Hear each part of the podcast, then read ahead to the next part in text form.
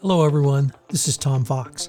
I would like to welcome you to a special five part podcast series where I take a deep dive into the Miller and Chevalier Chartered 2020 Latin American Corruption Survey.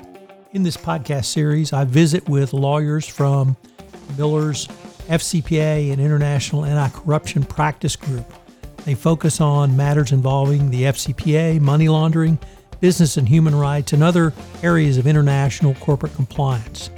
They have experience with every facet of FCPA enforcement, from inception to completion, including developing work plans for international investigations, conducting internal investigations, developing remediation strategies, disclosing issues to the U.S. government, and negotiating resolutions with the government, as well as developing strategies for collateral issues, selecting independent monitors, and interfacing with independent monitors.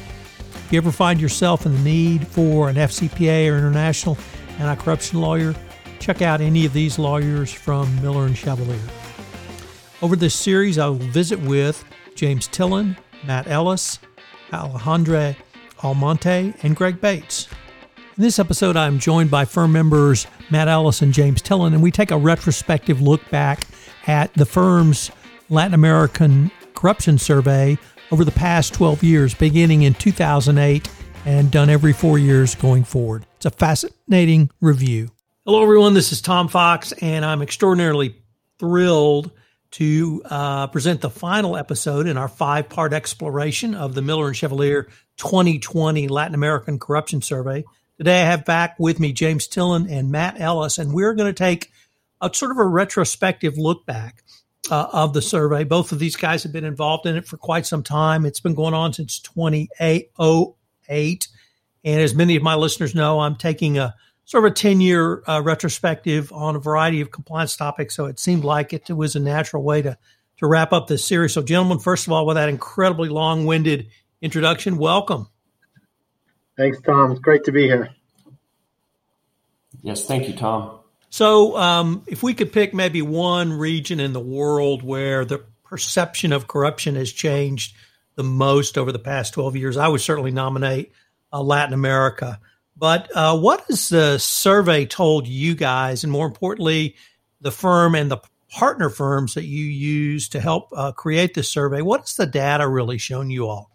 Well, James, I can jump in. Um, so, you know, I think big picture, when you look at what respondents are saying over the last 10, 12 years um, about risk, is overall, they think corruption risk is going up. In 2008, uh, sorry, in 2012, you had 44% of respondents saying that corruption is a significant obstacle to doing business. That goes up to 48% in 2016, and now we're above half. 54% of respondents are calling corruption a significant obstacle.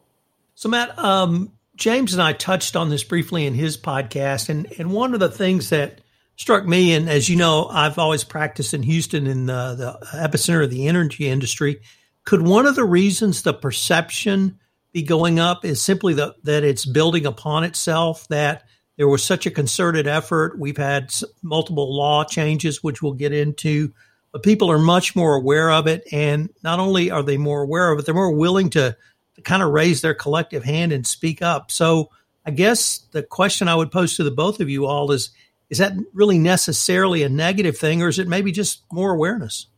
James, you want to take that one? I'm happy to add a couple of thoughts. I think awareness does contribute to this.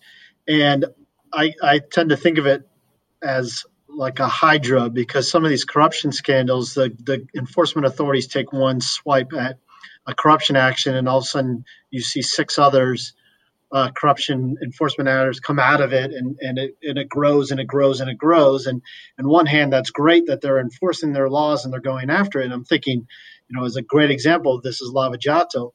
But on the other hand, it, it, it shines a spotlight on how bad the issue is and how endemic corruption is in a, in, in a particular country. And, and that can lead to some pessimism when some of these enforcement actions drag on for years.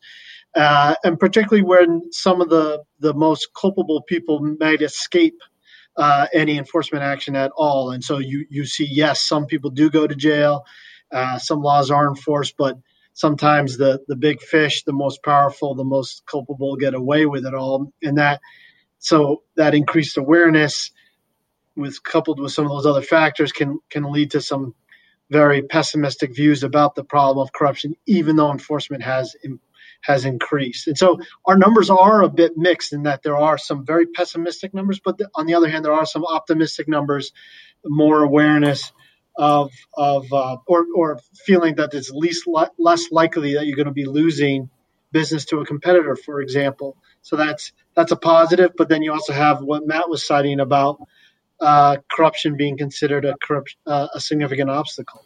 Yeah, and maybe I can add to that. I mean, and I agree. I think awareness is a critical factor. And then the next question is. Um, how are respondents aware of corruption risk? And the data is showing that that appears to be changing. It's a, if you look back at 2008 and you ask respondents about which government areas are seen as most corrupt, what the respondents are telling you are things like the police, municipal and state levels. These are areas that, you know, you and I, I mean, I've been asked for bribe requests in Brazil, right?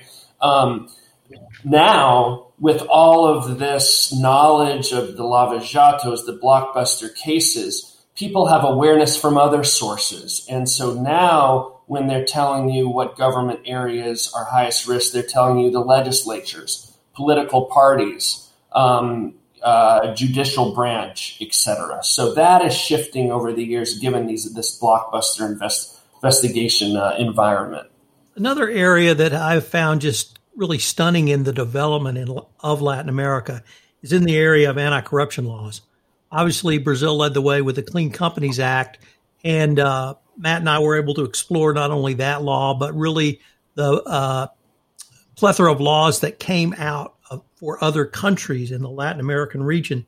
So I was wondering if uh, you guys would have some thoughts about the development of a true body of anti-corruption uh, legislation throughout the region and how you see uh, enforcement moving across the region. Maybe I'll take the first crack. You know, what the data is starting to show is that these countries that have adopted stronger uh, anti corruption laws to do things like establish corporate liability uh, for corrupt acts, these countries that have issued their own compliance guidelines and standards, we advise the Colombia government on its standards they have respondents that are that are are telling us that their companies are doing more on compliance. They the respondents from those countries are more optimistic that their companies are taking compliance more seriously. It's something we're going to continue to track in 2024, um, but it does appear to be making some difference. Yeah, and, and Tom, on this, it's what's interesting is comparing some of those laws, particularly comparing them to U.S. standards. And so, obviously, we have the DOJ and SEC recently amending the FCPA resource guide to to tweak the hallmarks of an effective compliance program. Well, a lot of those hallmarks are picked up in these in these various legislations, uh, and so you, you it, it informs you can see how co- uh, countries are looking at each other for lessons learned and incorporating that into their legislation. And it also means that companies are doing business throughout the region obviously should not just be worried about the FCPA, but should be worried about these other laws. Consider the the the, the compliance standards that's expected in these countries because they may differ. They may be less in some regards, but they may be more. So, for example, Mexico's anti-corruption law uh, has uh, expectations regarding hiring practices. That's not really touched on much in the hallmarks, but it is an aspect of Mexican law. And so it, it, it, it makes it more important on these multinationals who are doing business in, in many countries to consider what the compliance standards are in each of those countries to make sure that they have a program that addresses all of them. Now, I uh, next like to turn to the progression of views on corruption risks really around specific countries. And I know uh, Matt and I really, I think, took a little bit deeper dive into this. But um, I, I, when I look at Latin America, I see obviously Brazil is, is leading the way, both in uh, recognition awareness, uh, legislation, and then enforcement. But um, how do you guys see the risk as as either flowing uh, up to Central and, and North America or Is it is it more organic uh, within the Latin American region? Well, I would say, you know, when you look back at how people are ranking country risk through our survey since 2008, in many ways, you know, the um, risk rankings have remained static. People continue to tag Mexico, Venezuela, Ecuador, Brazil as high risk, as we discussed on our session. But what you also see is that some countries are able to uh, break away from that trend. In particular, Peru. The responses this year in 2020 are striking related to Peru in consideration of everything Peru's been doing over the last four years, right? In terms of investigating high profile business and, polit- and, political people in the country, uh, in, in terms of uh, the new administration really sending a message on anti corruption. And that appears to be having an effect because respondents are rating Peru as lower risk than they had before. What you can also see, though, is some backsliding. So, for example, Chile always scores well in TI, and in, in prior editions of our survey 2008, 2012, 2016, Chile and the US were the two uh, seen as the best countries as far as corruption in the region. Well, Chile is his uh, numbers are still high, better than many in the in the region, but they're but they're going down, and some recent corruption scandals are contributing to that. So it's you got to not you know always just assume things are static. You got to look at the individual numbers because Chile's changing, Peru's improving. Uh, you talked about Central America. You're right. With the exception of Costa Rica, the numbers there are particularly bad for El Salvador, Honduras, Guatemala. But Costa Rica, their scores are, are very good in comparison to their neighbors. And so it is you can't just assume the region's the same. You can't uh, assume sub areas of the region are the same. You really got to look at a country by country basis and how they've changed over the years. One of the most uh, powerful visuals I found in the report was a chart where you listed the, really the maturity levels of uh, legislation, anti corruption enforcement, and some other factors.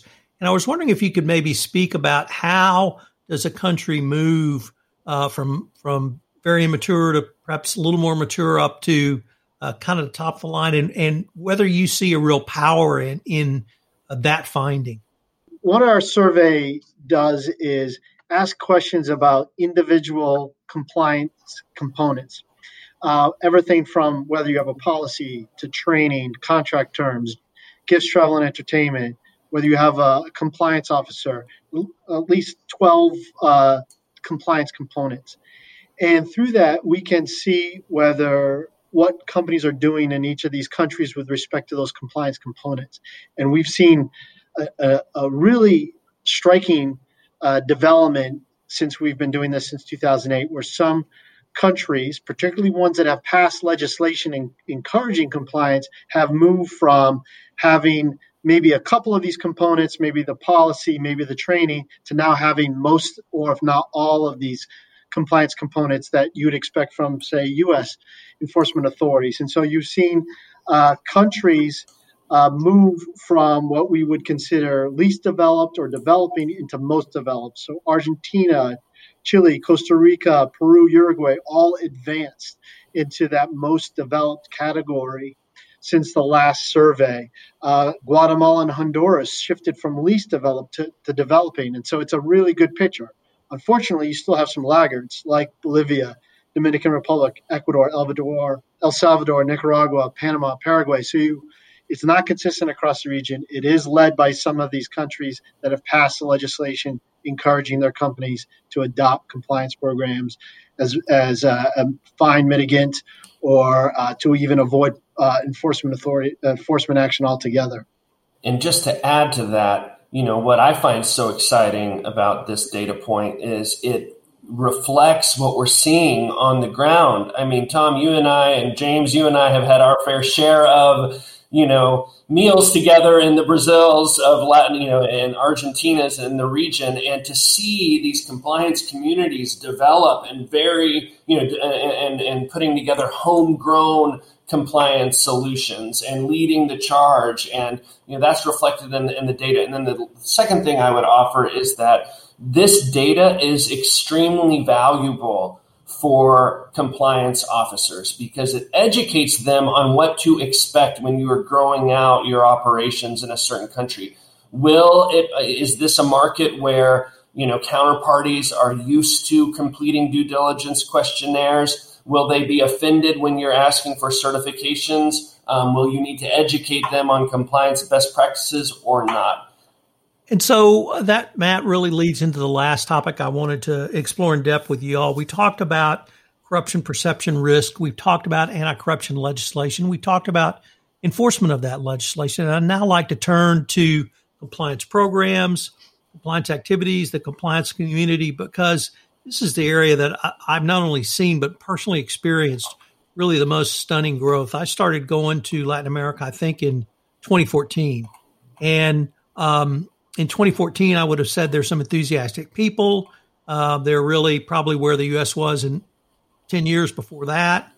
Uh, the last time I went was in 2019, and it was like we're 1A and they're 1B.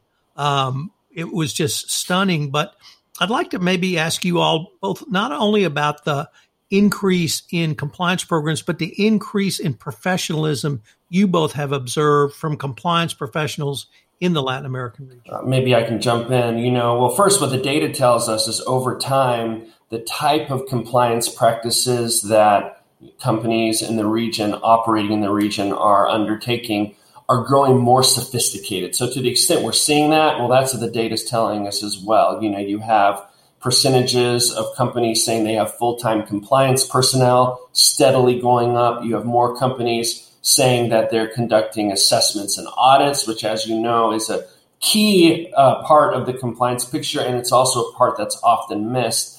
Um, at the same time, I think um, those assessments and audits might not have the level of rigor that, especially FCPA enforcement officials, would expect. You know, when when the rubber hits the road, um, we often see a need for perhaps more um, more detailed, rigorous attention. But nonetheless, at least companies are thinking about it. Um, and so I do think there's a growing level of sophistication. Uh, again, it's exciting to see, and we're learning as much from our local counterparts as they are learning from us, I imagine. Yeah, it's quite amazing when you consider, for example, the size of the Brazilian compliance bar. It's amazing, uh, including our good friend Eloy Rizzo and survey partner at Demarest the the number of practitioners in this area is fantastic. When we started the survey in 2008, it was very difficult to find some partners in some of these countries we were trying to to do this in, and consequently, only covered eight countries in that first survey. Now we're covering 19 countries, and it's no problem finding law firms in all these countries that are practice in this area that actually have a dedicated compliance practice that they advise their clients on and it just shows i mean that that's a data point right there that's that that you know we've experienced and now we have very enthusiastic survey partners. In 2008 we met a little resistance at people you can't ask these questions. This is offensive. You know this will turn people off. Now no problem. This is this this is something we talk about all the time. We advise on all the time. And so if this the buy-in from from other law firms is is is uh, incredible. James, that one of your points brings up the last really issue I wanted to explore with you all, and it's not something we've we've really talked about, but I've really been wanting to ask you all. This is, of course, entitled the Miller and Chevalier 2020 Latin American Survey, but you make clear that you have 14 partner firms assisting in this. Yeah. This is not a U.S. law firm looking down into Latin America, opining on what it may or may not think is is going on. This is you guys engaging local partners to help you do the spade work to come up with actionable data. And I wanted if, to see if you guys could maybe talk about the partnership that I see going on here between Miller and its and its partner firms in the survey, but also really the power of this survey that it's not a U.S. law firm looking into Latin America. It's Latin Americans telling us, here's what we're seeing, here's what we're feeling, here's what we're doing, and here's how you can uh, use that information. And, and so I just kind of wanted to maybe go into that part of the survey. I would say that manifests itself in many ways, one of which is the fact that the percentage of respondents from the region from local companies, from regional companies in the region is significant. You know, there's this assumption that, oh, this is just a lot of people working at multinationals. And obviously, you know, they will already have compliance practices in place. No, these are people, including, you know, business people from smaller companies, local companies who are telling us these things. So partnering with law firms allows us to penetrate these markets in a way that we might not otherwise be able to do. That's exactly right. There, there, a lot of these firms advise on a variety of issues, and so they're sending it out to their contacts. That could be, you know, mom and pop shops up to, to as Matt said, some of these regional but still local, uh, locally based companies. And so you're getting a much better, more accurate picture of what it's like on the ground than you would by just surveying companies that are publicly listed in the United States that happen to do business in Latin America. So, sure, some of those people are our respondents, but we also have this mix. And so it does allow us to actually, and, and you'll see in some of our answers, we do compare and contrast. For example, in some of these compliance uh, uh, steps, uh, multinationals versus regional and local companies to see to see if the trends lines are the same. And sure, there's some differences, but the trends are going in the same directions, which is which is impressive. So it, these compliance expectations are penetrating down to this local level, which is which is helpful for the multinational because that's that's obviously where they're drawing from their suppliers, their partners, their third parties, and so it's it's really much more accurate data because we're working with these these local law firms. And another story it tells is just the enormous impact that the FCPA has had in the region. You know, when you're asking those local companies, companies that don't appear to be subject to FCPA jurisdiction, not publicly traded in the United States, um, perhaps not doing business, these aren't US nationals, they, for a large part, are aware of the FCPA. And when you ask for the first time, we did this year, we asked respondents, you know, which countries do you think will lead the effort in anti-corruption enforcement going forward? And the highest percentage was for the United States. 61% of respondents said that the United States will continue to lead enforcement, which is striking because, you know, in a history of anti imperialism, um, that relationship with the United States to have respondents looking to the United States for leadership really tells you something. Gringo Yankee uh, gentlemen, unfortunately, we're near the end of the time here for this podcast and this series, but I really wanted to thank both of you all on behalf of the firm from the compliance community. This is a fabulous report. It is data, data, data that really any compliance practitioner who does business anywhere south of Texas can utilize. So uh, it's been a great podcast series, and thank you again for taking the time to visit with me. Thanks, Tom.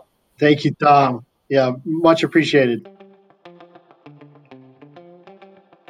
Hello, everyone. This is Tom Fox again. I hope you've enjoyed this special five part podcast series on the Miller and Chevalier 2020 Latin American Corruption Survey. I've linked to the three versions of the report English, Spanish, and Portuguese in the show notes. So uh, please download the report and check it out. If you're doing any business in Latin America, this is an absolute must read, must use resource that uh, you need to uh, take a look at. This special five part podcast series has been a special production of the Compliance Podcast Network. If your firm or your company would like to do a special podcast series, please contact me. I'm Tom Fox at tfox at tfoxlaw.com. Thanks so much for listening, and I hope you'll join us again for our next episode.